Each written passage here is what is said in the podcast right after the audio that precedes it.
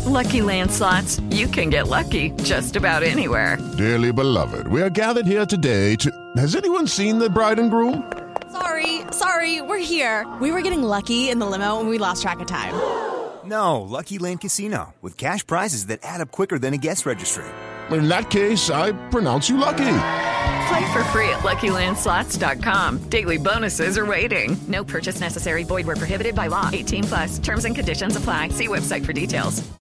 Judy was boring. Hello. Then Judy discovered ChumbaCasino.com. It's my little escape. Now Judy's the life of the party. Oh baby, Mama's bringing home the bacon. Whoa, take it easy, Judy. The Chumba life is for everybody. So go to ChumbaCasino.com and play over 100 casino style games. Join today and play for free for your chance to redeem some serious prizes.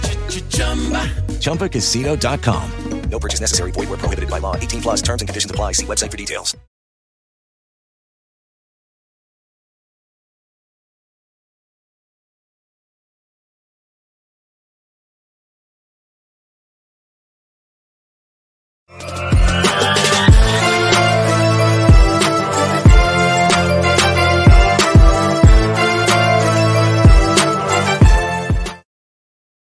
Good evening, everybody, and welcome to Carving It Up Live right here on Facebook Live, YouTube, and on Twitter. As always, I'm Bryson Carver, and we have got an absolutely jam-packed show on tap for you tonight. You know, it's it's Super Bowl week officially.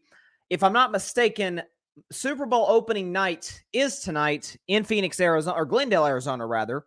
Kansas City, Philadelphia getting ready for Super Bowl 57 this coming Sunday. And we're going to have a lot of Super Bowl talk, uh, including with my man Patrick Brown, who will be joining the show in about 15 minutes. Going to be talking some Kyrie Irving. Uh, he's going to give you his reaction to Tom Brady retiring, his Super Bowl 57 prediction, everything. But this is what I love about sports it's Super Bowl week. The NFL dominates everything as it pertains to ratings and whatnot. And most of today's show is going to be NBA related. Uh, obviously, most of it centering around the Kyrie Irving story. He just got traded to the Dallas Mavericks yesterday. I'll talk about that in a second, as well as what it means for KD in Brooklyn. Uh, my man Steph Curry of the Golden State Warriors, the defending NBA champion Golden State Warriors, I might remind you, is going to be out for some time. Is it a month? Is it three or four weeks? I'm not certain. We'll see. But uh, yeah, Steph's gonna be out for a while. I'm gonna give you my reaction to that later on in the show. Um, like I said, Patrick Brown of the Khaotic Sports Podcast will be joining us at about uh, 6.15 Eastern, 3.15 Pacific time. Looking forward to having him on the show. Uh, you know, I-, I love that this time of year, this is probably the fourth straight show where I've had an opening segment that is so obvious. Like th- there's certain shows you do throughout the year where, you know, there, there's there, there's a couple of things I could lead the show off with. Last week it was Brady retiring. Uh, the day after that, it was Kyrie Irving requesting a trade. Today, it's Kyrie Irving requesting a trade. Last Monday, it was all the conference championship games. This is what I love. This is a great time of year in sports, so I'm looking forward to getting into it. Kyrie Irving was traded to the Dallas Mavericks yesterday. According to multiple sources, Shams Charania, Adrian Wojnarowski, all of them, here's the trade. Kyrie Irving to the Dallas Mavericks. The Brooklyn Nets get Spencer Dinwiddie, a reunion there. Dorian Finney Smith, a 2029 first round pick, and two second round picks in 2027 and 2029. So the Nets get picks and they get two starters, uh, two solid starters. I'll get to the Nets end of this in a little bit as it pertains to KD specifically. But everybody's talking about Kyrie and the and then the Mavericks. Are they championship contenders? Well, the question you have to ask yourself first is this: Are they a better team today than they were 48 hours ago at this time? Well, there's no question they're a better offense. That that's not debatable. As good as Spencer Dinwiddie is, he could create his own shot as well as anybody. I mean, the last time he was in Brooklyn, he averaged what 22 and 7. Dorian Finney Smith is exactly perfect for today's NBA. Solid three point shooter, long, good wing defender. Uh, really perfect for today's NBA. Where what do we give him? Six, eight, six, nine ish. Uh, you know, he was huge for the Mavericks the last couple of years, especially in the playoffs, and now he's a Brooklyn net. But as for the Mavericks, you've got Luka Doncic, who is, in my opinion, the third greatest player in the NBA. I think it's Steph, Giannis, Luka. I think when you talk about the ability to get his own shot anywhere he wants it, however he wants it, anywhere on the floor, his ability to distribute and to grab rebounds. May I remind you that just a couple months back, all Luka Doncic did was grab 20 rebounds. against the New York Knicks. So he can do it all. And then he got Kyrie Irving, 27 points per game. One of the most efficient guards that we've ever seen. You're talking about a guy who could average 30 or close to it at the very least, shoot over 50% for the field, is a great free throw shooter, is a remarkable three point shooter. And as I've said religiously on this show, he's the greatest ball handler I've ever seen. I love Steph Curry. It's my guy. You know that. Allen Iverson was a was a legendary ball handler, as was Jay Crossover, Jamal Crawford. The list goes on and on. I've never seen anybody who, who's able to put the ball on the string like one Kyrie Irving can. So this duo offensively is one of the best that we've seen in the NBA. No question about it. But the question is, are they now a championship contender? If not, the favorites out west. No, they're not. One of the issues with the Mavericks that actually became a strength of theirs last year was their defense. Jason Kidd took over. Luka Doncic wasn't always somebody who necessarily bought in to the defensive side of the floor. He got him to play good team defense, similar to how James Harden did in Houston. The way Mike D'Antoni, remember that 2018 run? James Harden was like, you know, top 10, I think, in the league in steals. Uh, you know, that's that's kind of what what Jason Kidd got uh got Luka Doncic to buy into. You had Dorian Finney-Smith. You had Jalen Brunson, who was serviceable on that end of the floor. Again, the team defensive concept.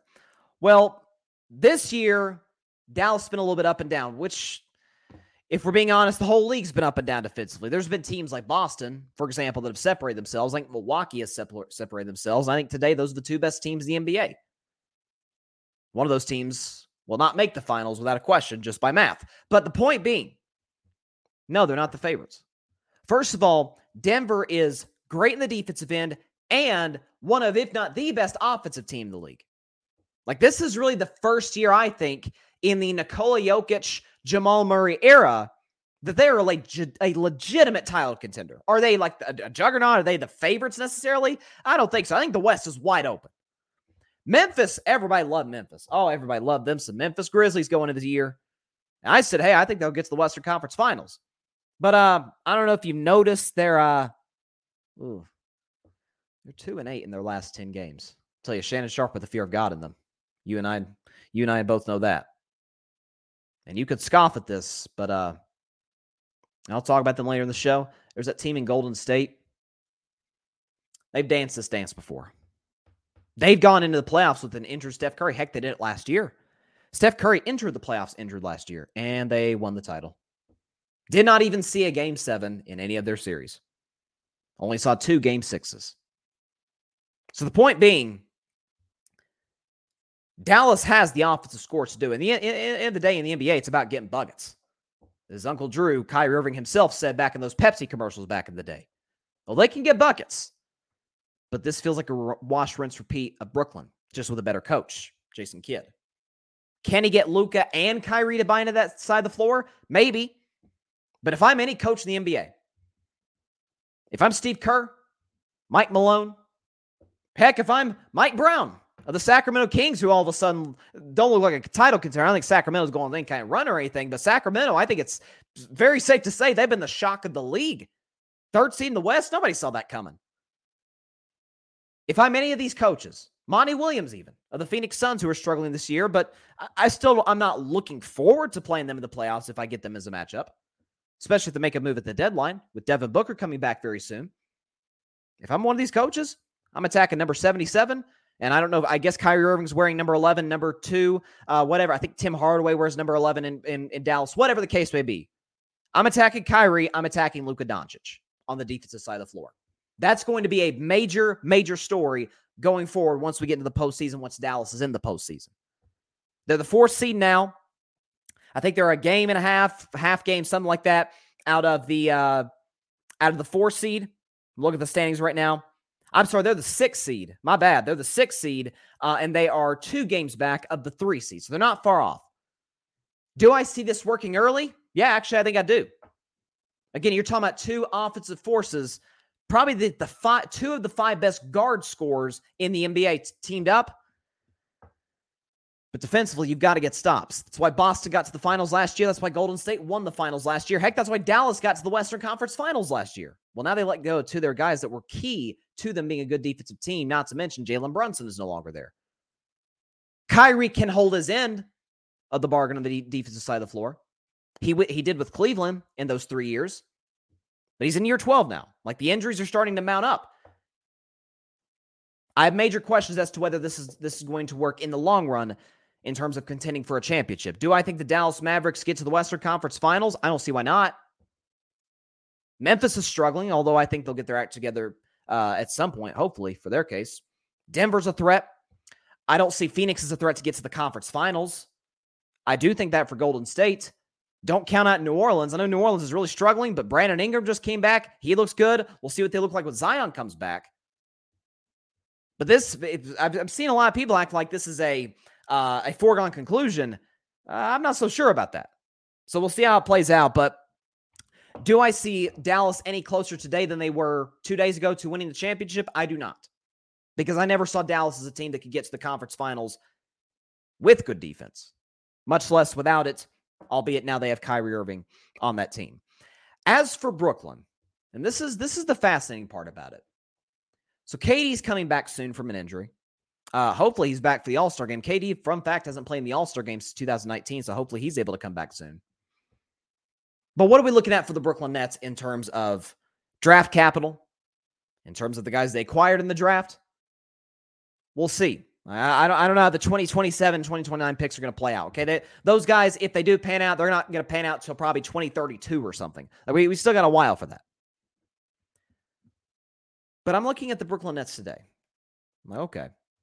You got Kevin Durant. You got one of the five greatest basketball players in the whole world who's having one of the best seasons of his career quietly. If he hadn't gotten injured, if, if injuries were an issue for him, dude's probably in the MVP race. He's averaging 30 a game.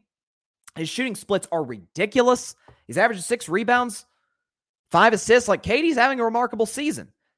Now you get Spencer Dinwiddie, who obviously we've seen him in a Brooklyn Nets uniform before. We've seen him ball out in the playoffs for them. So much so that they benched an all star back in the day, D'Angelo Russell.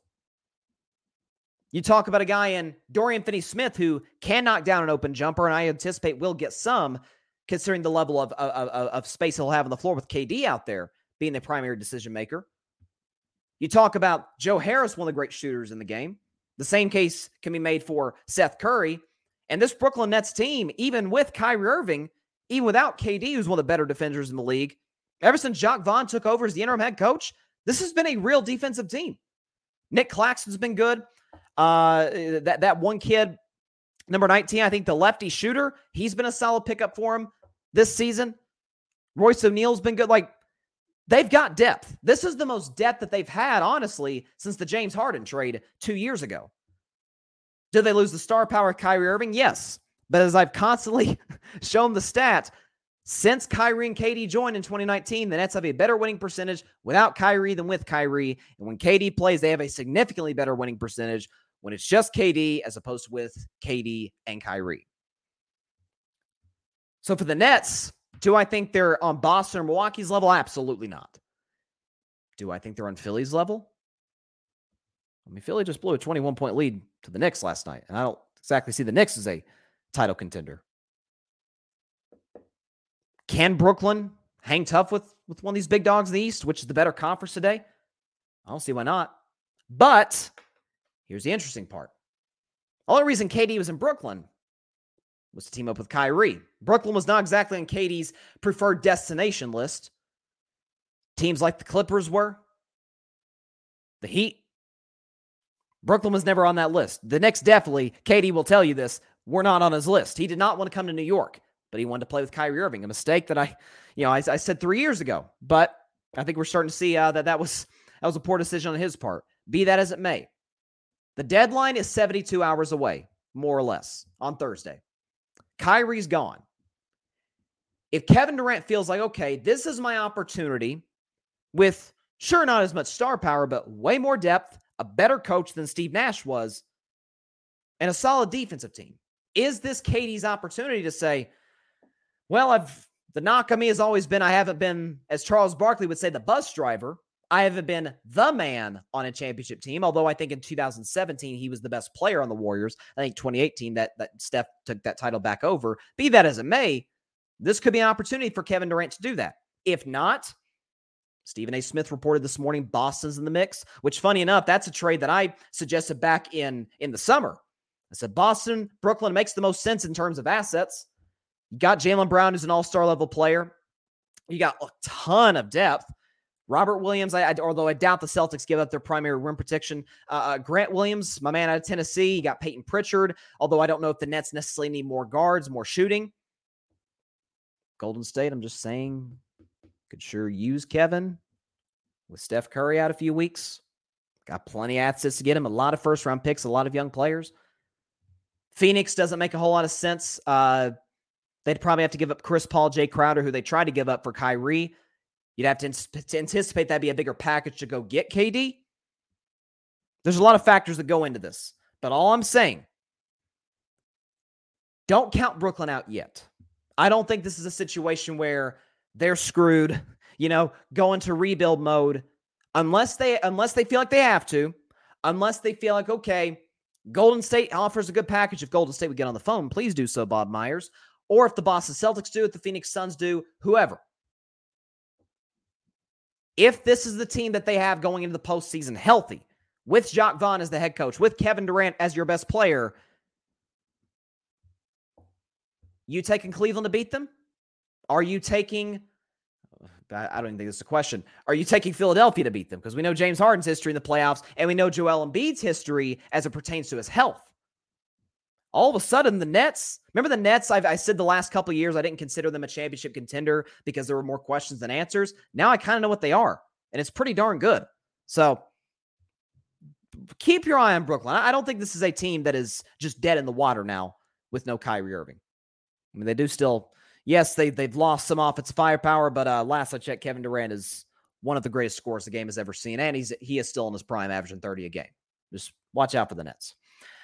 All right, so again, it is Super Bowl week. There's a lot of NBA headlines right now. I'm looking forward to getting to all of them with our next guest. He is the host of the Khaotic Sports Podcast, and he is a teammate of mine, The GRYD. Most importantly, I consider him like an older brother. Would you please welcome?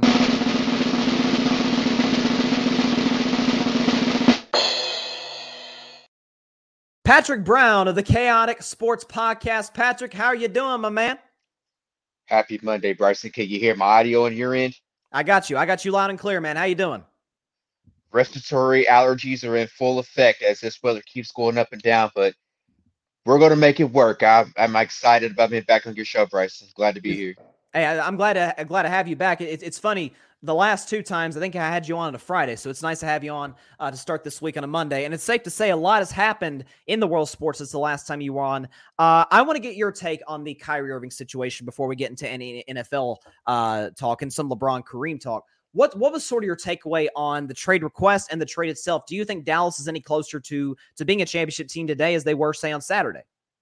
No, they're not because the uh, the Dallas Mavericks. What what do we know about you know, having two ball dominant players on the same court, it's not going to happen. Because giving up Dorian Finney Smith and um, Spencer Dinwiddie was huge for their depth. Because both those guys can give you 20, 25 on any given night. And then on top of that, um, I think Luka is going to get more than what he bargained for, you know, playing with Kyrie. I mean, I understand you see a window to win now in the Western Conference that's got a lot of questions. But I mean, if KJC can keep Kyrie focused on basketball, it's gonna be the biggest question. Yeah. And Christian Wood is probably on the trade block as well. and that could be a huge blow if they trade him. Because I know there may be some some trade discussions with him now that they've acquired Kyrie, even though he's on like a team friendly contract. But Uh, my first impression from that deal was I would say I was necessarily shocked. I think the biggest loser in this situation is obviously the Lakers because of their non-aggressiveness and trying to get this, you know, at least try to make a, trade for, you know, make a push for Kyrie. But buyer beware. What do we know about Kyrie Irving the last three and a half years? Unannounced PTO. and it's always something injury or something non-basketball related. And that's going to be the biggest question. We've seen this movie before with him saying, "I'll I'll come back if you allow me." Is that when, Yeah. if I'm not mistaken, that's what he told Boston. Boston, Yep.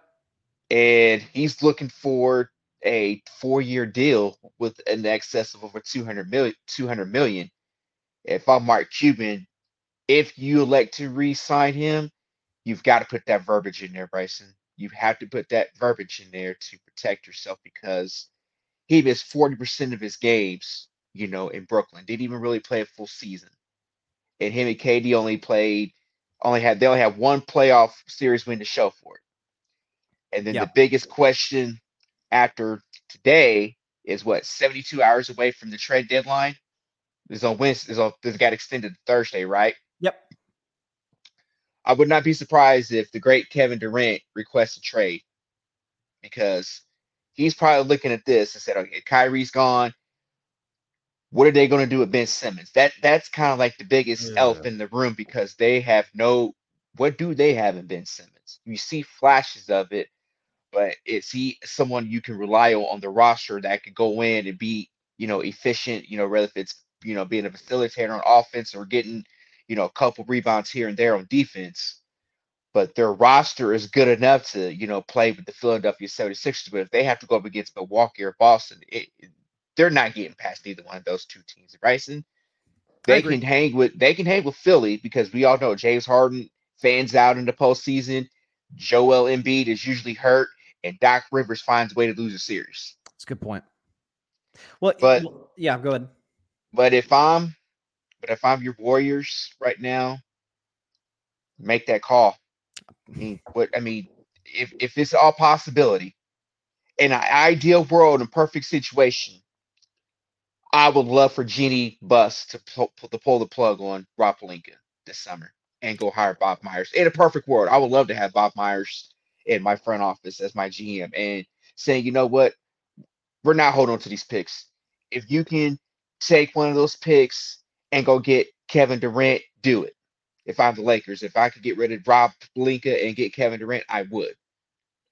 But I know your Warriors right now have the best package to offer. Boston's kind of a is a tricky one there because this team is is stacked. You give up Jaylen Brown maybe for Kevin Durant, but You'd have to add more on to Jaylen Brown. you'd have to yeah, you'd have to add more You'd have to to add it. some picks in there. Yeah, because if Kevin goes to Boston, it's championship or bust. Right now, if they Yeah. if they make this, if they were to make that move in the next seventy two hours, that's championship or bust for for Boston. But as far as Dallas goes, they're nowhere remotely close to winning the West. They were forty eight hours ago. I agree. If it feels like they're kind of, kind of in the same spot where their their weakness got better and their strength got a little bit worse. So it's kind of like, you know, what what what is there to give? Uh, we've got a few comments here. One from our guy Barry Grant Jr., the All Even podcast, a fellow Lakers fan as you are. He says Lakers tried and they were not willing to part with literally everything to get a deal done. Uh, that would be foolish. Grady says, uh, Grady Edwards, what's up, Grady? He says, Greetings, the Lakers made the right move. This season is kind of a wash and they can't win the title anywhere. I'm pretty sure that they'll make, I'm quite sure they'll make some uh, real move this summer. This roster has potential. Just hope the Lakers don't do the deal with two picks for Conley, Clarkson, and Beasley. That would be a terrible trade. Yes, it would. 100%. Um, you know, the thing too is, uh, and Grace is as a Dallas Lakers supporter, Bob Myers probably wishful thing. Yeah, I, I, hope so. Although he is a he's a free agent, in, in- as far as being a general manager. So Joe Lacob Peter Guber, would you please get a deal done with this man? This is like the architect of this dynasty. I mean, you got Kevin Durant for a pretty team friendly deal back in 2016. So let's let's let's just. You better not let this man go to L.A. or or, or Patrick, uh, uh, Barry, Grady, everybody. Lakers going to be back if you get Bob Myers. This this would be like the second coming of Jerry West. I'm just telling you right now what this man can do in terms of the draft and in terms of free agency. Just don't let this happen. Don't Fingers don't let this happen. Uh uh uh. Speaking of the Lakers, uh, LeBron's not happy right now. Patrick, he, he's not happy. So he, he put that tweet out yesterday. Simply simply put, maybe it's just me. He Mhm. just recently did an ESPN sit down interview with Michael Wilbon uh, and was talking about, he was pretty clear, concise, and to the point that, yeah, I kind of wanted Kyrie to be here. and he said he's he's talking about turning the page to you know the guys that they do have, and you know try and make the playoffs and whatnot. Uh, I'll, we'll get to the the Kareem stuff in a second, but what's sort of your takeaway on LeBron? Do you think if the Lakers don't make that big move, as Grady suggests in the comments in in, in the in the off season, or even at the trade deadline, which I, I it seems pretty unlikely, you think this is it for LeBron in LA?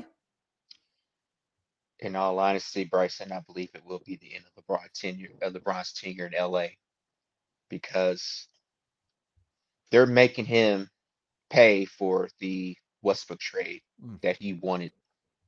Now, credit, he's going to pass Kareem, but now it just kind of feels like this season's a wash.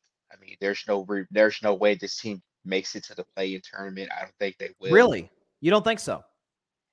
if they make if they make a one more move at the trade deadline, but it's not going to be for a splashy player because for whatever reason, Rob Pelinka is not letting go of these first round picks. He's not going to let go of them. I, I I don't get it, and I I just wish that they would just fire Rob like now. But in a perfect world, Jeanie's going to gaslight this the fan base along with Rob Pelinka. If you listen to LeBron, he's calm about it but deep in his heart, this franchise doesn't care about LeBron, what LeBron has left. They don't. They're they're wasting it. And if I'm LeBron, I would try to see how the um how the you know free agency plays out unless they say, look, we're gonna go get a Damian Lillard. Okay, That's what I you get suggested Dame last week. If you get Dame, I, I'm good with that. I, I'm I'll take Dame over Kyrie right now because I know what I'm getting out of out of Damian Lillard. He's, I mean, the, the guy is a as a as a walking bucket gets 60 any given moment.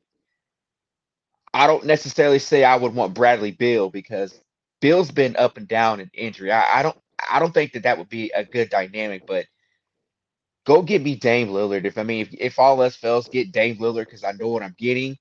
If you get him the way there's no trade clause and ditch Rob Pelinka and go get Bob Myers, I'm good.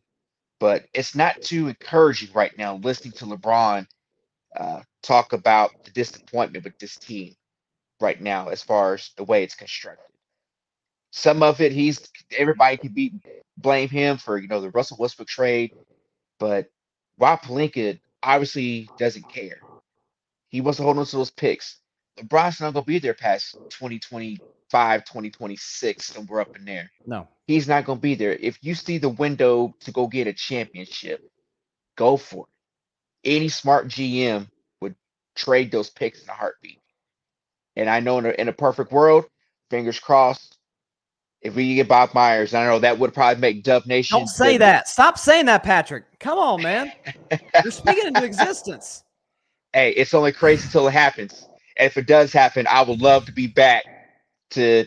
I got the the uh, Bulls and the Lakers colors on, so I had to you know show love to my childhood team, the the Bulls, but the Lakers are, you know that that sentimental team in me because I grew up in the the Showtime era. That was the the reason I'm a, I'm adopted Lakers fans because of Magic and Kareem and James Worthy and that beautiful era of basketball before the greatest man on earth, MJ, took took the league by storm.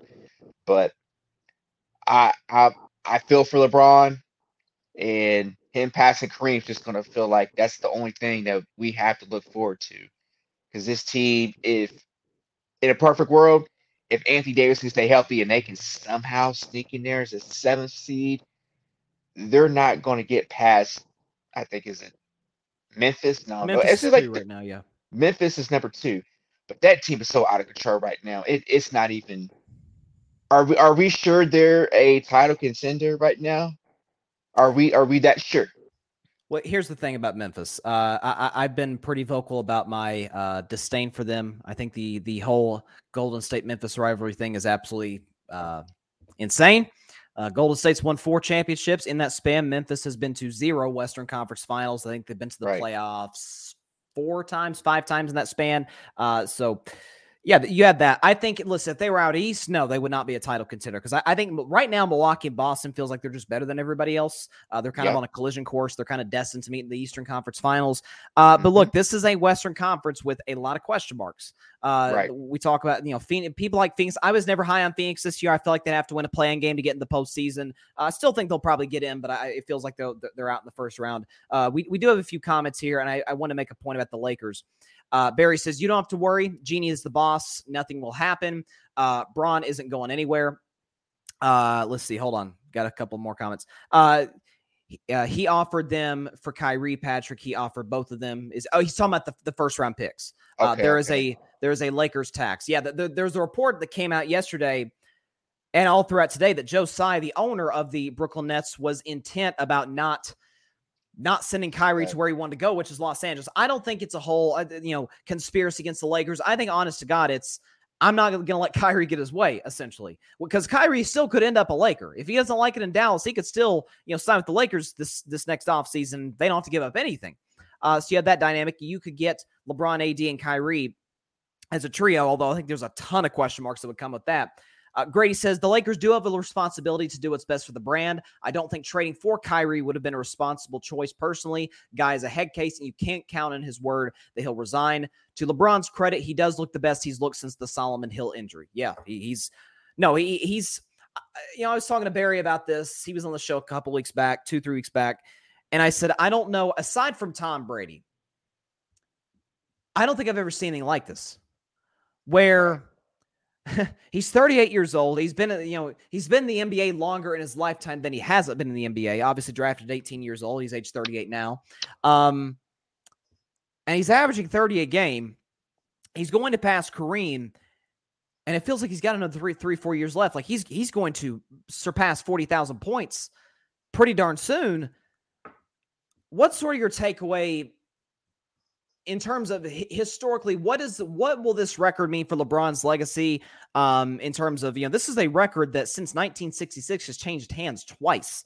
Uh, I, I, think it was Wilt breaking. I hope I'm getting this right. I think he broke George Mikan's record, if I'm not mistaken, for the all-time okay. scoring record. And then obviously Kareem broke Wilt's record in 1984, and it stood since for for you know 39ish years. What's this going to mean for LeBron's legacy? Because th- once he's once it's all said and done, listen, I know there's a lot of great scores in the game today. I don't see anybody currently catching that record anytime soon. But this means for LeBron's legacy, longevity, considering the fact that you're talking about one of the all-time great players that has, you know, met all the expectations since an 18-year-old kid came coming into the league. In an era where Kobe, the late great Kobe Bryant, was at it was hadn't even hit his apex yet. Uh, MJ had just retired, and the the league was going into ushering in a new era. You know, once MJ retired. For me, as a LeBron James fan since his days in high school, I'm actually excited about this whole yeah. uh, uh, momentous occasion. Okay, round two. Name something that's not boring. A laundry? Ooh, a book club Computer solitaire, huh? Ah, oh, sorry, we were looking for Chumba Casino.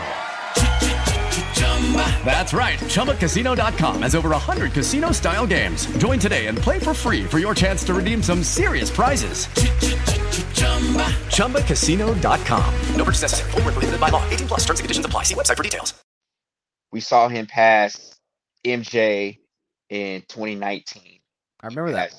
Kobe, the late great Kobe Bryant, the night before the tragedy of the helicopter crash, Karl Malone, and now he's geared to pass Kareem. That's four legends within the span of five years. That's that hasn't been done. We won't see anything like this for the next 30 plus years. For as far as his legacy, it's it's it's it's a it's a uh, it's a moral victory and hit to an achievement of his of, of his career, his historic career, because him passing Kareem will feel like a championship, a sentimental championship for him to say, you know, I played the game the right way. I weathered the storm. I've handled adversity throughout my 20 year career. even coming into a league where everybody, you know, we still revere, you know, MJ as the greatest player of all time, as the GOAT, and we'll look at ring count and all that. But at the end of the day, he's top two greatest players of all time. He's top two. And he should this is something we all should embrace and enjoy. And hopefully Kareem doesn't spoil that on either tomorrow night or Thursday night. Because I have a feeling it's gonna be Thursday night whenever he does it, whenever you know, because the Bucks and Lakers is a nationally Right. televised game, and those are two teams that Kareem played for. So I think as far as LeBron goes, it's a sentimental, you know, accolade for him. And, you know, it just feel like winning a championship, even though he'll probably say I'd rather be standing on the stage hosting the Larry O'Brien trophy or the Bill uh yeah, the Larry O'Brien trophy. But that's not neither here or there. You know, the Lakers make it to the finals or not the way this roster constructed. But it's a moment all NBA fans should embrace and just say you got to see one of the top two greatest players in league history break a, a record that's been held for 39 years. Yeah, and, and you know, from what I'm reading from Kareem, uh, it, it seems like he listen. Kareem is one of the smartest individuals to ever play the game of basketball, and I think he. The one thing that he lacked last year that shocked me was, and I talk about this all the time on my show, was uh, self awareness. And it seemed like as LeBron was getting closer and closer, he started to take more and more shots just out of the blue. Is like, well, th- this isn't the greatest look for Kareem, but I, I think he understands the moment, what it's going to mean for LeBron and for Kareem uh, as well, and understanding that, you know, he's he's kind of changed his tune in recent days in terms of, uh, you know, giving LeBron his flowers. And I'm with you. I would I be shocked if he breaks it tomorrow night in in, in Oklahoma City with the masterpiece? Because again, he needs 36 points. That's absolutely within his range, considering he's average averaging uh, 30. Um, I hope he does. I think the fact that be Milwaukee and and LA, you know, makes the story that much better, considering was the two teams Kareem played for. To me, the only thing that make it better is if LeBron broke it against Cleveland. Um, but it, it, it's no, it's it's going to be remarkable moment. It's something that I've talked about in this show since last year. That you know, we talk about how great the moment Steph passing Ray Allen was, and that was you know, it was a great moment at the at the Garden, hugging Ray Allen. But this is this is the pinnacle of records. This is uh this is the Jerry Rice receiving record in the NFL. If, somebody somebody way down the road passes that record someday, you know that'll be a huge deal. Somebody, it's this is the home run record in baseball. Like that's kind of the most hallowed uh, uh, thing in sports. But this is up there. So you know, hats off to LeBron James for getting uh, to this point. Uh, we got a comment uh, from from Barry. He says LeBron is Bonds without the juice. Yeah, yeah, he, that, that's really what it is. Because Oh yeah. yeah again to to to not use the proverbial juice if you will to take care of his body the way that he has uh spending i mean god knows how much money on it uh it, it- it's, it's quite inspiring and you're seeing that more and more with these athletes i mean two guys that are going on 35 years of age steph curry kevin durant eh, can't tell they're 35 so you're starting to see these athletes more and more i think lebron and brady kind of changed the game in that respect of you know athletes aging the way they have i think modern technology and modern science has, has really t- played a, a big part in that Grady says the only guy with a jump shot to catch LeBron. Sorry, my bad on the typo. Uh, is Ben Simmons. If he's got a jump shot, maybe he would. Yeah, Ben Simmons is gonna pass the all-time scoring record. Uh, yeah, that's uh, yeah. Uh, I'll I'll, uh, I'll wear Florida Gators gear on the show if that happens. Okay, like oh that's just no. uh, You I, I'm wouldn't. I'm not exactly scared about Ben Simmons scoring forty thousand points. Let's just let's just put it that way. So the the player the player uh, remotely close to passing LeBron after it's all said and done is probably going to be Luka. At this, Yeah, uh, even though yeah. Luka, KD's. I mean, you could say KD, play a while. He'd have to play another six years, and the way that his body is breaking down, it he's not even. Is he is he in top fifteen right now, high uh, scoring, or is he a little bit higher than that? I think he passed Vince Carter recently, if I'm not mistaken, and Vince was was pretty high because Vince played forever. Uh, let me see where KD's at. Let's see, uh, all time NBA leading scores. Let's see what we got here. So obviously it's it's Kareem and LeBron. Uh, where is Kevin Durant on this list? Okay, he's 14th all time in scoring. He's 14th all time.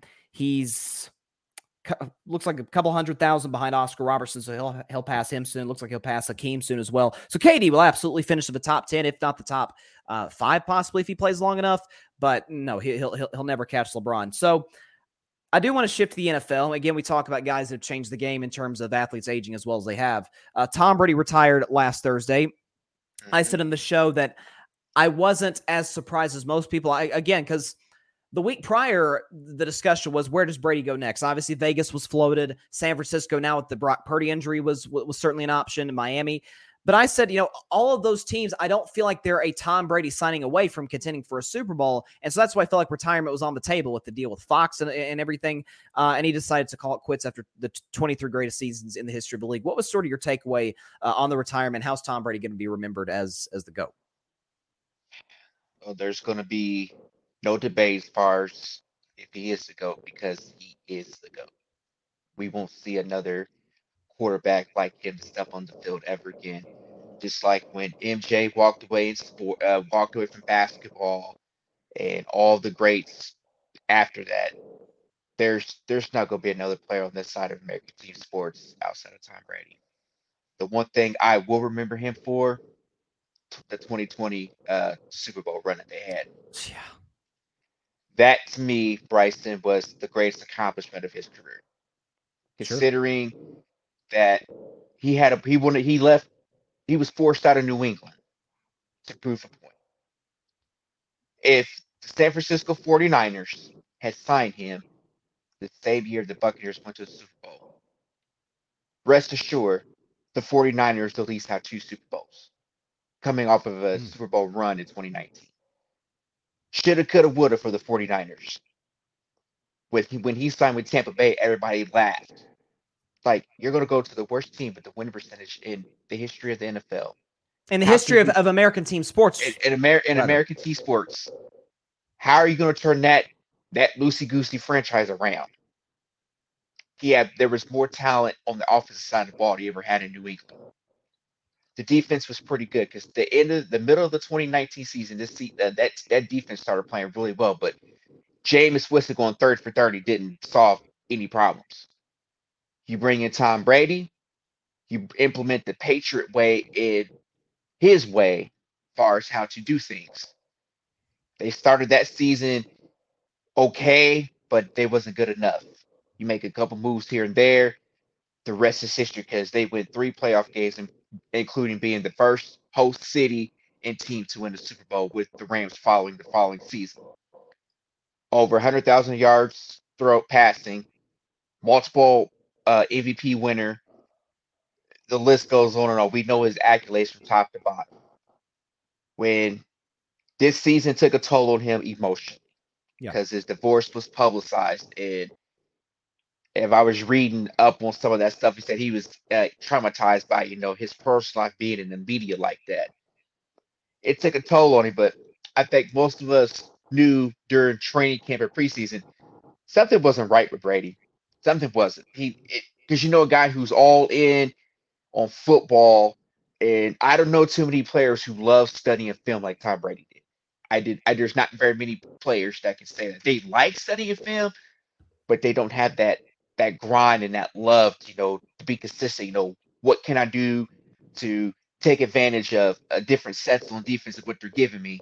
You know, that that was the one thing. Um, this is the one thing on want miss about Brady, that competitiveness. Yeah. When he steps on the field, he's the best player on the field. Lucky Land Casino asking people what's the weirdest place you've gotten lucky? Lucky? In line at the deli, I guess? Aha, in my dentist's office. More than once, actually. Do I have to say? Yes, you do. In the car before my kids' PTA meeting. Really? Yes. Excuse me, what's the weirdest place you've gotten lucky? I never win and tell. Well, there you have it. You can get lucky anywhere playing at LuckyLandSlots.com. Play for free right now. Are you feeling lucky? No purchase necessary. Void where prohibited by law. 18 plus. Terms and conditions apply. See website for details. Hate it, like it, love it. Thomas Edward Patrick Brady Jr. is all time the GOAT of quarterbacks, in my opinion. He's the GOAT of quarterbacks in, in, on my list. There's no other quarterback that's going to top that other than the great Patrick Magic Mahomes in Kansas City, who I consider the Tiger Woods of, of football. Sure. Exciting to watch, and we can't take his greatness for granted either. So, um, I Tom Brady, I, I wish him nothing but the best in retirement, and he's supposed to start with Fox next season is what I read today. Yeah, so yeah. He's gonna he's gonna be, you know, he's gonna probably take time away. Then whenever we see him on the Fox cameras, it'll probably be during. Hopefully, he's in a booth because Fox has to make a decision after the Super Bowl whether Brady is going to be the number one commentator or they're going to keep Greg Olsen. You didn't sign him to be your number one football analyst. He doesn't get in the booth. So it's going to be very strange not seeing number 12 behind center in 2023. But man, 23 seasons, 10 Super Bowls, you win seven. You got more rings than any other franchise in the Super Bowl era. I mean, what more can you ask for? Tom Brady, let's go. Let's go. That's yeah, that's it. And and you know, you make a point, and, and I've I've talked about this with with people about the whole Fox analyst thing. Olsen's doing a really good job. Like he's he's you know he he had to fill some the shoes of Troy Aikman, which which Troy Aikman had to fill the shoes of John Madden. Guy's done a solid job as, as the number one analyst, and so I'm not sure if you know once push comes to shove, does Greg Olsen move to another network? Uh, does because because obviously, like you said, you're, giving a man 375 million dollars. He's he's probably not going to be sitting in uh, the number two booth, and he's probably not going to be sitting you know in the studio doing the pre post and and and uh, halftime show. So it's it's gonna be interesting to see how it plays out. But yeah, no question about it. The in my view, the greatest athlete in the history of team sports. With all due respect to Michael Jordan, to LeBron, to Gretzky, to to Babe Ruth, whoever's the goat of baseball. Um, I don't think we've ever seen any seen anything like him or will see anything like him again. Uh, I wanted to throw in a question before we get to the Super Bowl. Last one before we get to the Super Bowl. Mm-hmm. Um, you are a Dallas Cowboys fan. Uh, you are part of a fan base of which uh, I can no longer call myself of which, but this is just going to be an interesting offseason, Patrick, because I saw the quote from Jerry. I don't know if you saw it about the being aggressive in the offseason. And you know, the thing that I've always said about Jerry Jones is is not listen, the the the, the press conferences and, and stuff, it's annoying. But the, the biggest reason why I despise the way that Jerry runs his business is there's almost a real mom and pop type feel with it. There's a you have to build through the draft, not being aggressive in free agency, and in some cases paying the wrong guys. I mean, I love Jaylon Smith. He's a remarkable story. That was a horrible contract they gave to oh, him. Yeah. Ezekiel Elliott was was a mistake as well. Some argue that they paid Dak too much. Tyron Smith got a long term deal. So, and not to mention, you're going to have guys down the pipeline: CeeDee Lamb, Trevon Diggs, definitely Micah Parsons. Uh, they're oh, yeah. going to have to get paid pretty soon. So, but Jerry was talking, and he said something along the lines of he doesn't agree necessarily with how the Eagles do business because they went all in. Go out and get AJ Brown. Going out and getting uh, uh, some of these guys in the interior defensive line, being aggressive with the draft. And my takeaway was if you've got a team that you think can contend for a Super Bowl, and Dallas is certainly on the precipice, go for it. That's why I agree with the, the, the, Niners going out and getting Christian McCaffrey. It's why the Rams won the Super Bowl going out and getting to start with Matt Stafford, then Von Miller, then Odell Beckham Jr. Um, you know, so sort of you were talking about with uh with the Lakers and and, and Rob Pelinka, you know, kind of like F them picks mentality. Uh it wouldn't hurt Dallas, not just F them picks, but maybe F the depth if you will, if you feel like you've got the, the team that's that's willing to contend for a championship. Uh, Kellen Moore's gone. Uh, I think Brian Schottenheimer is the new offensive coordinator, which that that doesn't mean anything because Mike McCarthy's going to call the plays anything uh, anyway. Right. What's uh, what do you want to see from the Cowboys this offseason that you feel like okay, we can go into 2023 with a little bit of momentum, considering how how poorly the season ended against the 49ers? Well, for starters, the the playoff loss hurts more than anything right now because I felt like this was a team as up and down as it was. And we had this, we've had this conversation several times throughout the last couple of years. First part of the year, Dak goes down, start go four out of five. We'll go as far as the defense takes us. Right. Dak comes back, defense regresses a little bit. Then it was, oh, Dak can carry this team. He can, we'll go as far as that goes. And for me, and I, I, I believe I said it was right after the the Tennessee game, Dak's interceptions was still cause for concern. Sure. And from that moment on, I kind of I would say I lost faith in this team. But the playoff win, the playoff road win for the first time since ninety since ninety two, kind of gave me a little glimmer of hope. But when you go up against the best team in the NFC, in my humble opinion, from roster and coaching. And the defense balls out, and we only muster up 12 points. And that hurt because I felt like this team fought tooth and nail to have back-to-back winning seasons, despite all of the mishaps that occurred, the the debacle in Green Bay, Jacksonville, the Dak, you know, playing his worst game of his career against, you know, the Commanders. There was glimmer of hope. We had a slight chance. We had the momentum going into the game. But when it all was said and done, it come down to quarterback play. Come down to Dak. It hurt me because I felt like this team, if if there's anything that could have went wrong, it was the quarterback play. But the defense got worn down. Once we lost Tony Pollard in that game, it it was okay, Dak. The 49ers are dare you to beat them. Because the our best offensive player outside of CeeDee Lamb was, was taken off the field. But going into this offseason, I'm, I'm gonna say this, and I know Barry will probably agree with me. I'm not getting excited about free agency. In all honesty, I, I'm not gonna get excited about it because they'll talk and gaslight about this, and it with a salary cap era, you know, we don't have much to work with. We got maybe a little over $22 million in cap space. So in order to create more cap space, you extend Dak to lower his cap hit. In order, Right. in order to explore that, you add more years, but you lower that cap hit. It's pretty much Mike McCarthy and Dak Prescott. Those two are on the hot seat. Because Dan Quinn coming back for another run says a lot about what Jerry's thinking. Brian Schottenheimer is a decent coordinator, but Mike McCarthy's still be run, uh, calling the plays. Mike Solari, who was just hired in as a new offensive line coach, he was in Seattle, but he's got uh, connections with Dallas under the uh, late great Tom Landry for uh, 90, uh, 87, 88. So he's going to bring out that physicality in that offensive line.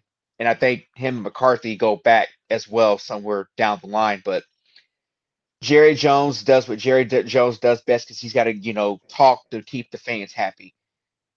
Anybody in that locker room, and as a lifelong Cowboys fan, stop talking about going to the Super Bowl and be about going to the Super Bowl.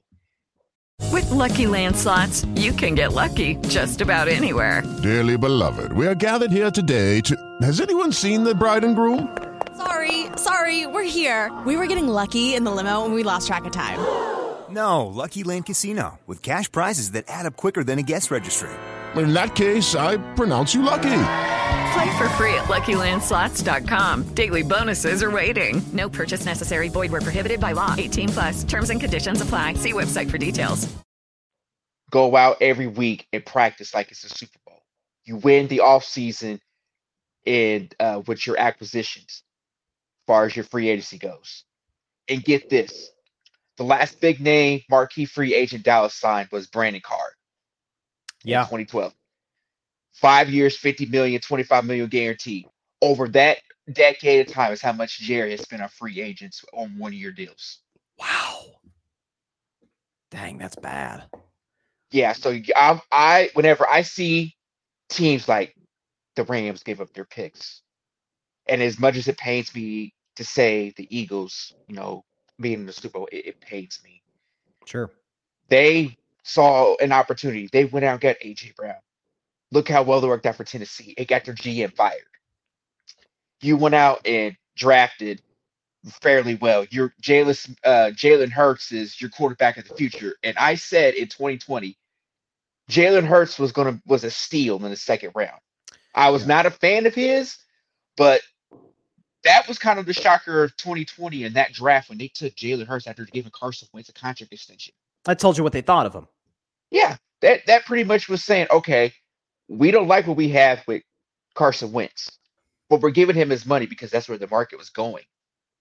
If the Eagles, after that Super Bowl run in 2017, had traded Carson Wentz for draft equity and went with Nick Foles, I don't think they draft. I don't think they would have drafted Jalen Hurts. But when they took him on draft night, I said to myself, in about three years, the Eagles are going to be in the Super Bowl because Jalen Hurts is he's a leader. Dude, He's a leader, even though he's undersized. They're going to put the weapons around him, and they've done just that.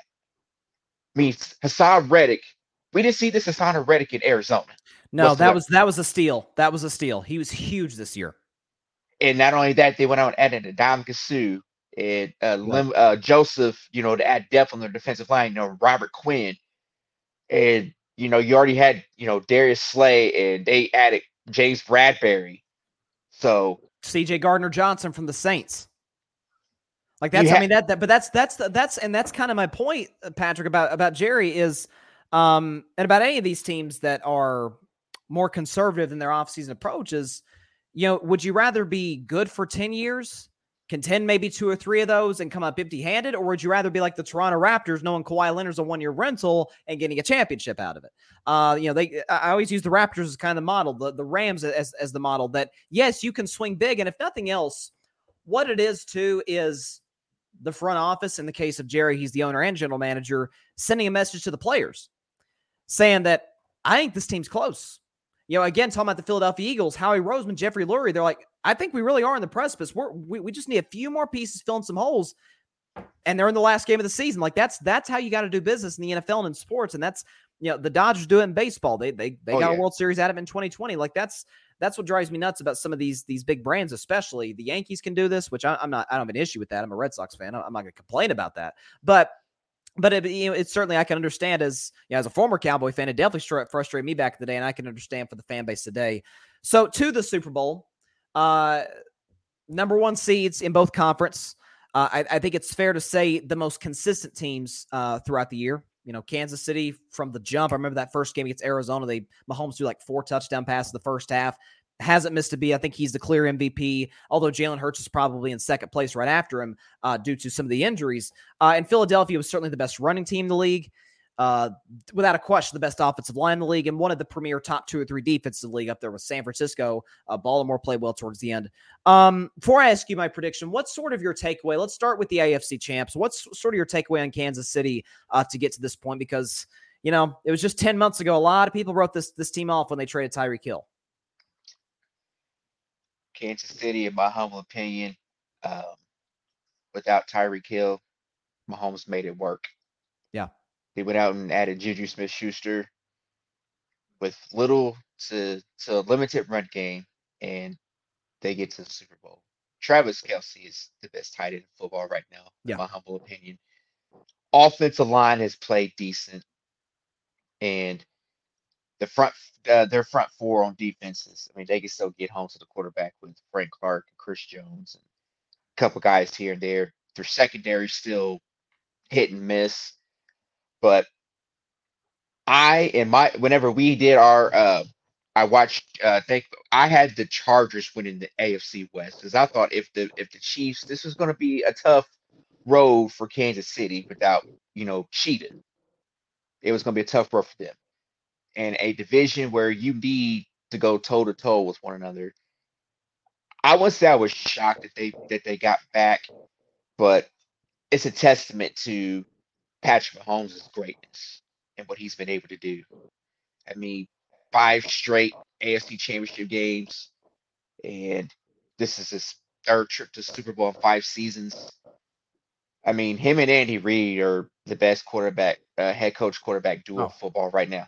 They're they're the best 100%. without no no questions asked. Um, for them to have faced a little adversity after losing to Cincinnati in the, uh, during the season in Buffalo, which at that time I thought Buffalo was going, the AFC was going to run through Buffalo, if not Cincinnati, but Kansas City had a lot to say about that the second half of the season.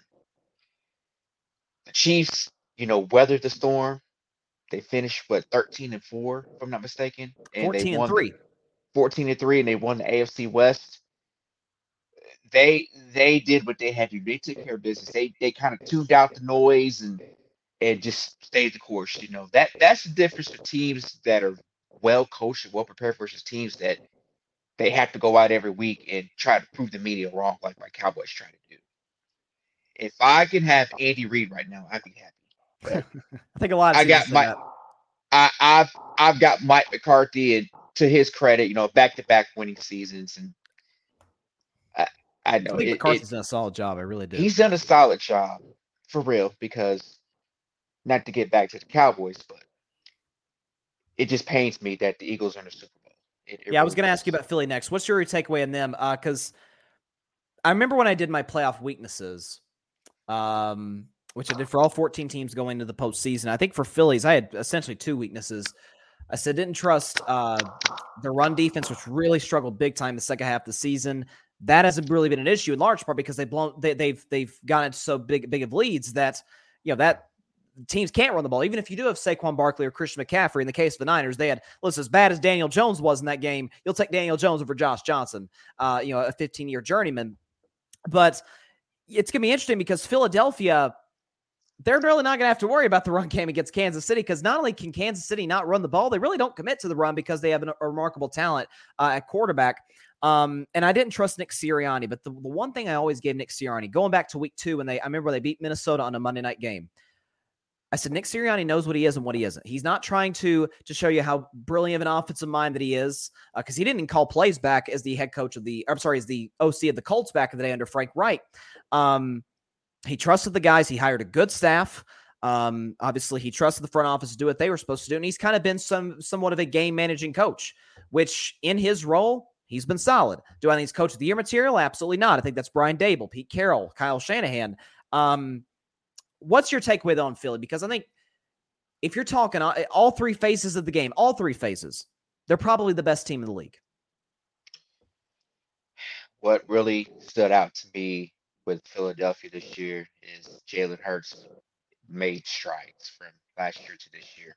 That was the biggest, you know, uh, mark on, you know, this team getting where they're at right now. Very good offensive line. Mean, Miles Sanders, you know, Boston Scott, you know, they can run the ball effectively. AJ Brown has been a godsend for Jalen Hurts because they they know going into this offseason that they're going to have to pay Jalen Hurts. He's their quarterback right now. Oh, he's absolutely. their he's the quarterback of the future moving forward. They've got more in Jalen Hurts than they did in Carson Wentz. And they, you know, Lane Johnson, you know, battling through the growing injury to somehow get back on the field to be a part of this run. Uh, Jason Kelce is still there. Their defense was vastly improved from a year ago because we saw a defense last year that just did not they they could they didn't know their roles in general. The offense struggled a little bit, and you could just see the strides that both sides of the ball made. I mean, Haason Reddick was the biggest acquisition on their defense, hands down. As much as it pains me to say that, but I will say this that nobody has probably brought up. Philadelphia uh, are trying to blow you out in the first half. They Yeah. they can they can get away with that. But who's the quarterback on the opposite side that they're playing against that's being down double digits is is nothing to be afraid of. Yeah, I mean, I, like I said, I don't think there's a quarterback, with all due respect to Brady, in the history of the league that I would rather have down double digits than Mahomes. I've, I've said that all year. I I believe, and this is my putting my analyst hat on. Philadelphia jump out to a 17-7 lead. Okay, I could see that. They they'll jump out to a 17-7 lead and start feeling themselves. You know, draw draw with the with the Kansas City players and Nick Sirianni puffing his chest out.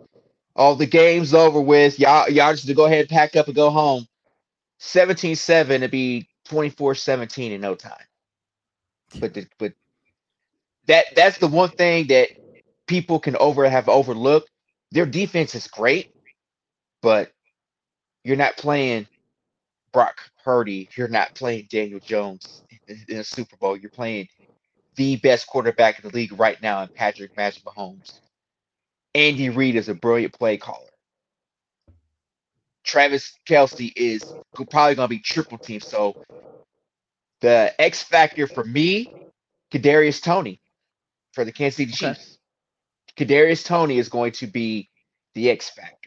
I want to see what Andy Reid does with him, getting him involved early, getting the getting the Eagles, get them get them moving on the defensive side to kind of make them pick their poison. Like, okay, we can triple team Travis Kelce, but he's going to get his. Who is the other player on this team that they have to worry about? And that it's going to be Kadarius Toney. Now, Mecole Hardman is on IR, and uh, Edwards Helaire has been elevated to the Yes. the roster. So That's and the Valdes in Scantling, I think, is going to be a factor too. He, he, He was can be a- great in the AFC Championship game. He's going to be a factor, but the biggest matchup I think everybody's watching is the Chiefs' offensive line versus the Eagles' defensive front. That's going to be the tall tale of the game. Can this Chiefs' offensive line hold up against that that that Eagles pass rush? That that's going to be the biggest tall tale of the game. If if the Chiefs' offensive line can hold up, all the credit. Will the Eagles implode? I, I think it's coming. I, I think it's coming only because this team celebrates more moral victories than any team in NFL. They were celebrating in their locker room after they won the NFC Championship game like they just won the Super Bowl. Well, I mean, they did win the NFC Championship game in, the, in, in their in their defense. And their fans were celebrating like it was a Super Bowl too. Now the fans, yeah, I'll give you the fans. the fan that that fan base is very obnoxious. It's I can't, can't stand stand it as a as a lifelong Cowboys fan. I will never go to Philadelphia for a Cowboys Eagles game. I I can't see myself do it because my anxiety won't hold up that long Mm-mm. for, for for three hours dealing with those fans. It, it won't hold up. You're not safe there, Patrick. No Cowboy fan is. I, I would not. ex- uh, No, I, I, I- listen. I care about you too much, my man, to, to have you go over there, to Philly, and, and put and, and put yourself in danger like that. Uh, so last question. I mean, I'm just gonna ask you point blank. Before I do, here's here. So Alfred uh, predicted Kansas City to win. We had Alfred on last Thursday. He had Kansas City 28-24. John John came on the show. Uh, he has not officially given a prediction. He said he will not uh, uh, uh, let me know until the Fan Perspective podcast. Shout out to those guys over there. Uh, airs soon. Um, once once he gives his prediction there, we'll put his prediction up here, up here whether he picks the Kansas City Chiefs, the Philadelphia Eagles. Uh, point blank, Patrick, who you got and what score? Chiefs. I got the Chiefs winning.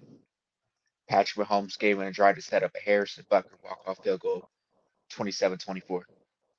Okay, wow, gosh, that's almost identical to, to Alfred's score. There, there you go.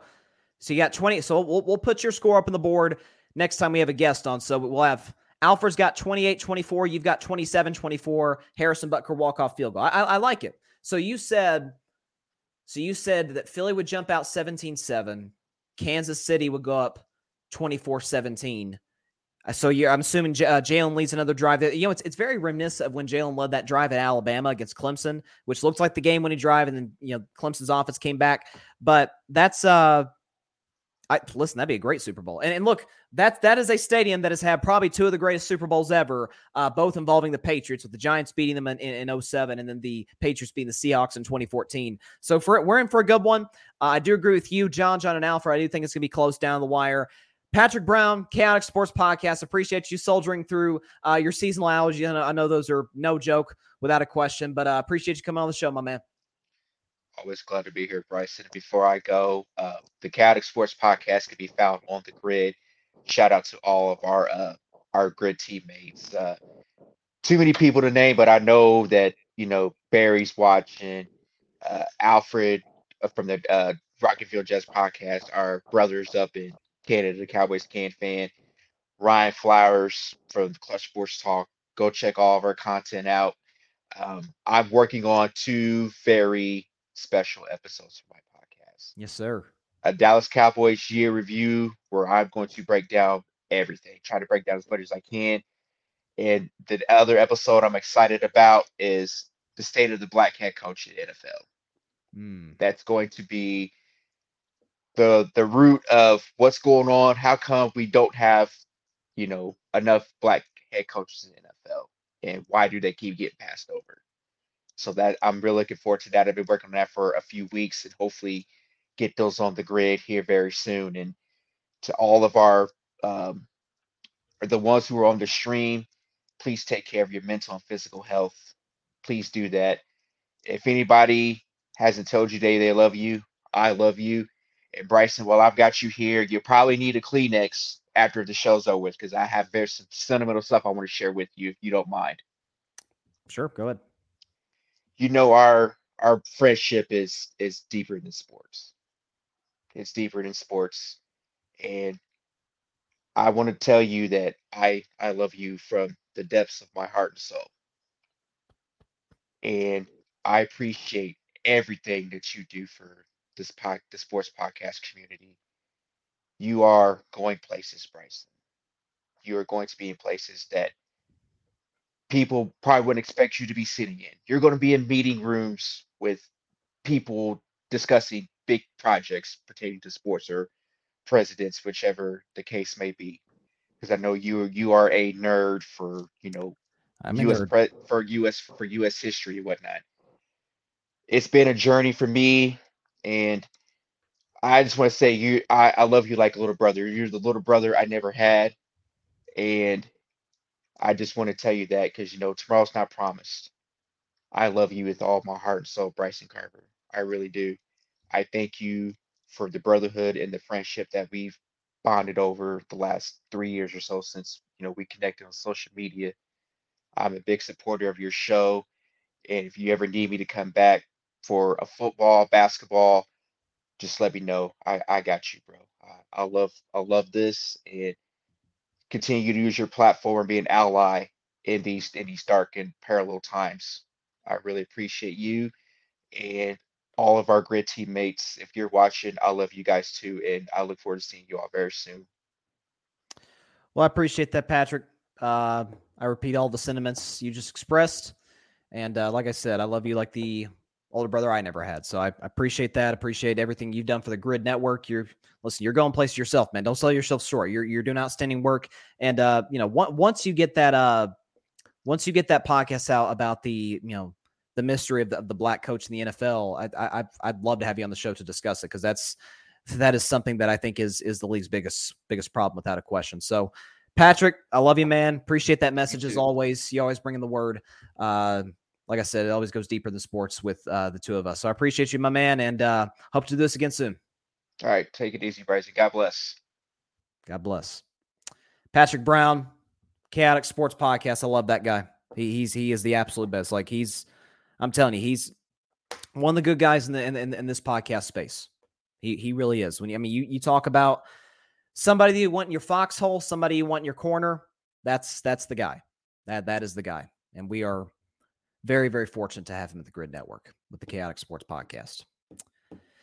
All right, so he's got Chiefs. Alfred's got the Chiefs.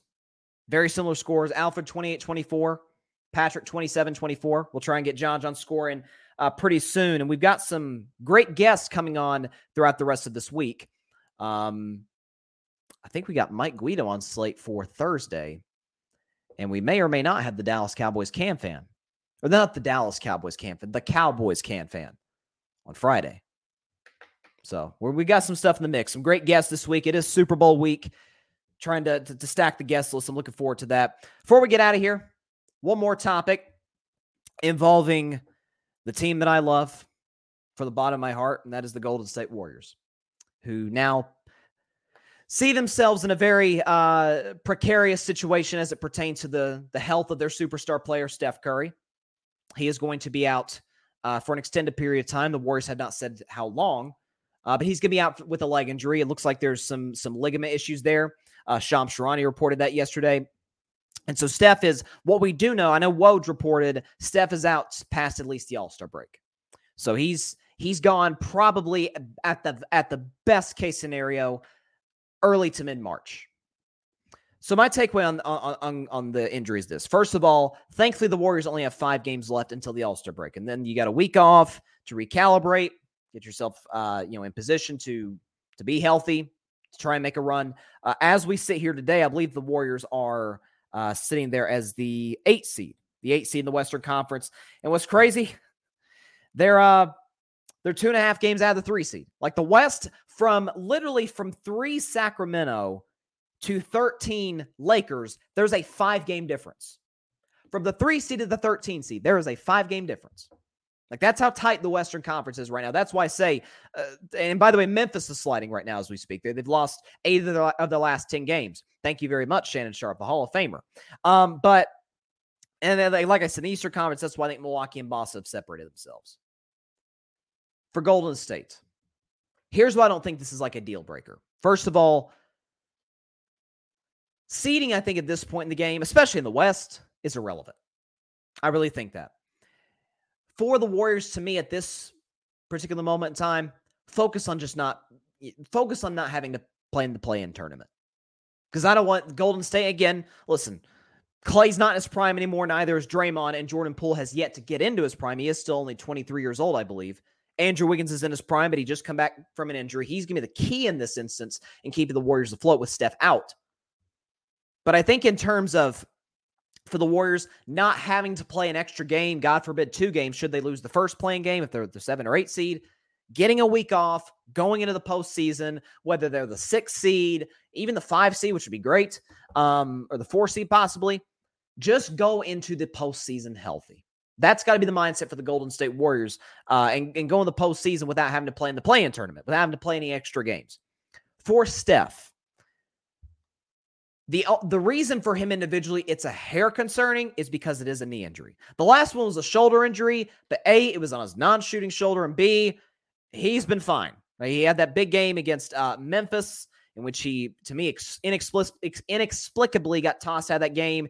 He had a near 30 point triple double against the Raptors and then did it again against the Thunder. Steph is Steph. Like the shoulder injury, I don't think was ever going to be a concern.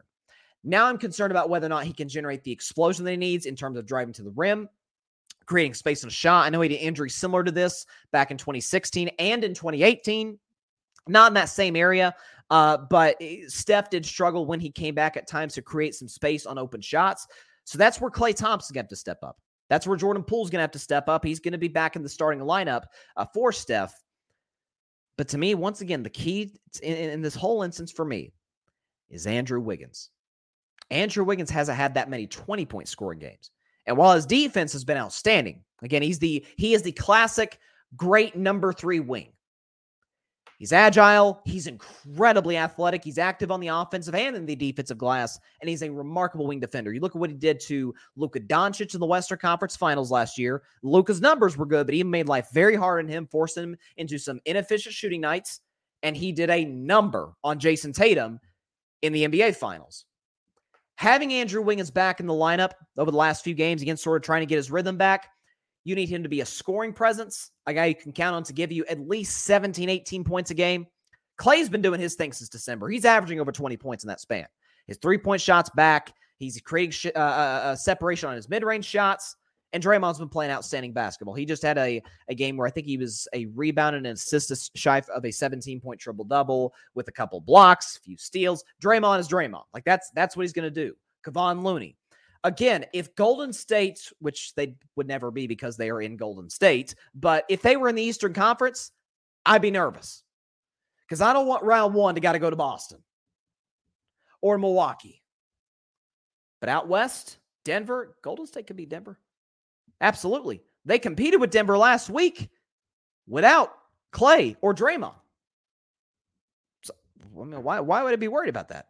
Golden State did beat Denver last year, albeit Jamal Murray was out at that at that point, and they did not have Kentavious Caldwell Pope. Denver's a whole different monster this year than they were a year ago. But if Golden State opens with Memphis, you think I'm scared? You think the Warriors are scared? First of all, they've beaten them twice this year. The first time they beat him, Steph didn't play. So get Steph back, even if he's 80% Steph, working his way back into the lineup, working his way back into a rhythm. That can be Memphis. That that that that's an afterthought.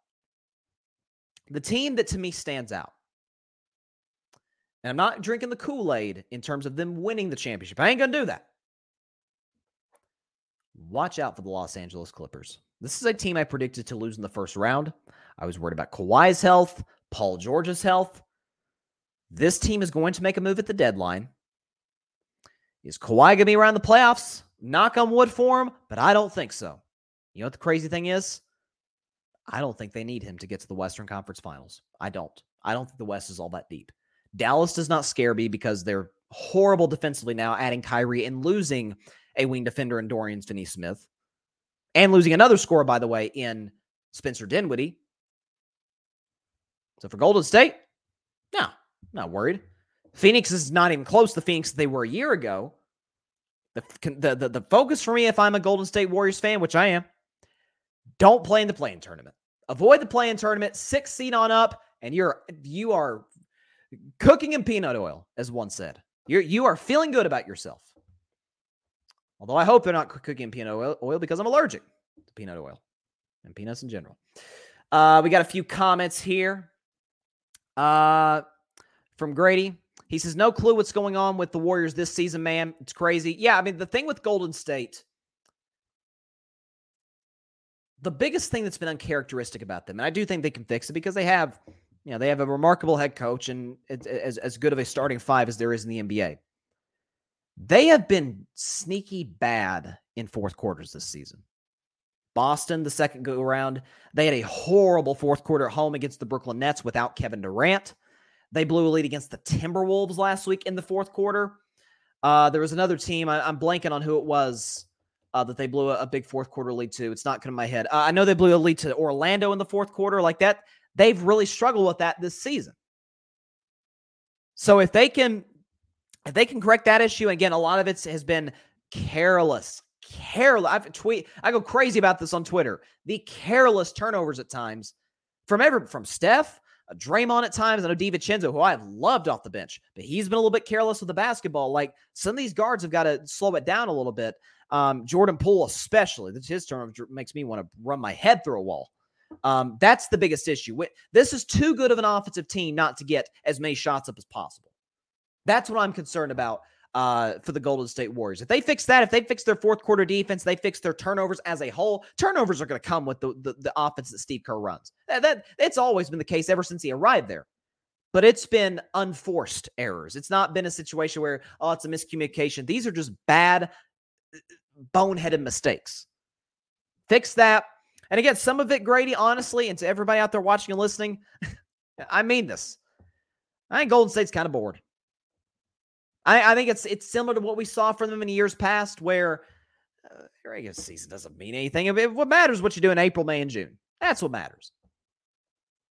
But Bob Myers, that uh that guy in Brooklyn, you uh you got the assets to get him. You got the assets to get him. I love this comment so much from Grady. He's he says, I hope the Grizzlies are listening to Free Falling by Tom Petty before every single Free falling. Oh my gosh. I love that. they should be. You know, you're right, Grady, though. They should be. They've lost, I think, three straight, eight of their last 10. They get smoked by everybody.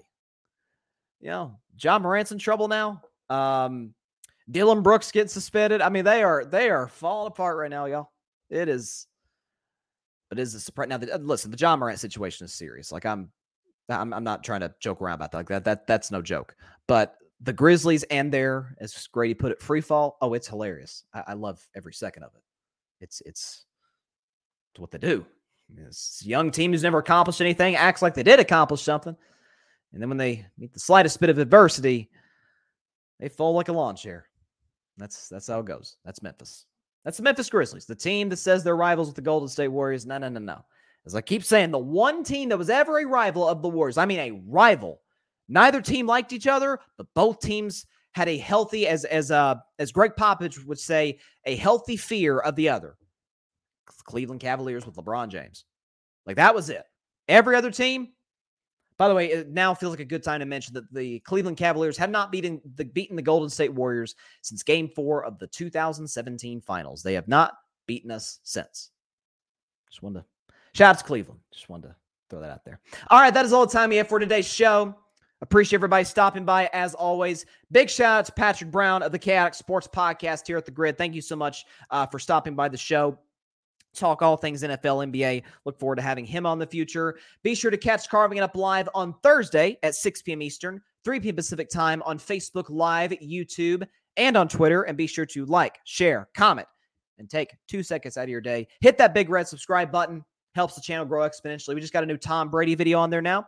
So be sure to check that out. And be sure to go subscribe, as Patrick said, to the GRYD Network. That is G R Y D, the GRYD Podcast Network on YouTube, which is where you can find Patrick's show. You can find my show.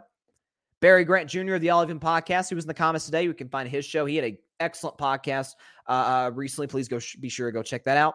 Ryan Flowers literally just made a video talk about the Super Bowl.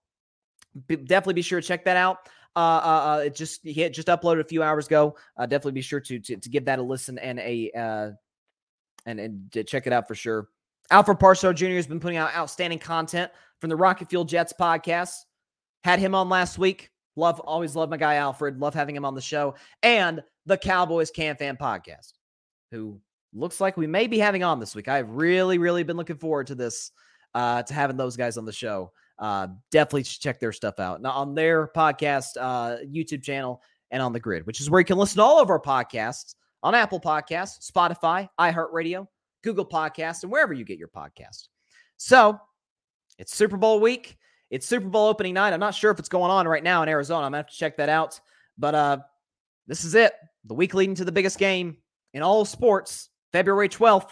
That one date we've been talking about in Glendale, Arizona. Looking forward to that. Get have all kinds of storylines going into Thursday, the NBA trade deadline, mind you. Definitely looking forward to talk about all that. Have a great week, everybody. Please continue to stay safe out there. Echoing the words of Patrick Brown, please be sure to take care of your physical and your mental health. God bless you all. Peace out. Wrong, wrong. Peace out. I had to get the, I had to get the, uh, the pinkies there. Wrong hand. My bad. Thanks so much for watching the show on YouTube. Be sure to click that big red subscribe button and go check out the other clips and full shows of Carving It Up Live. Have a blessed day.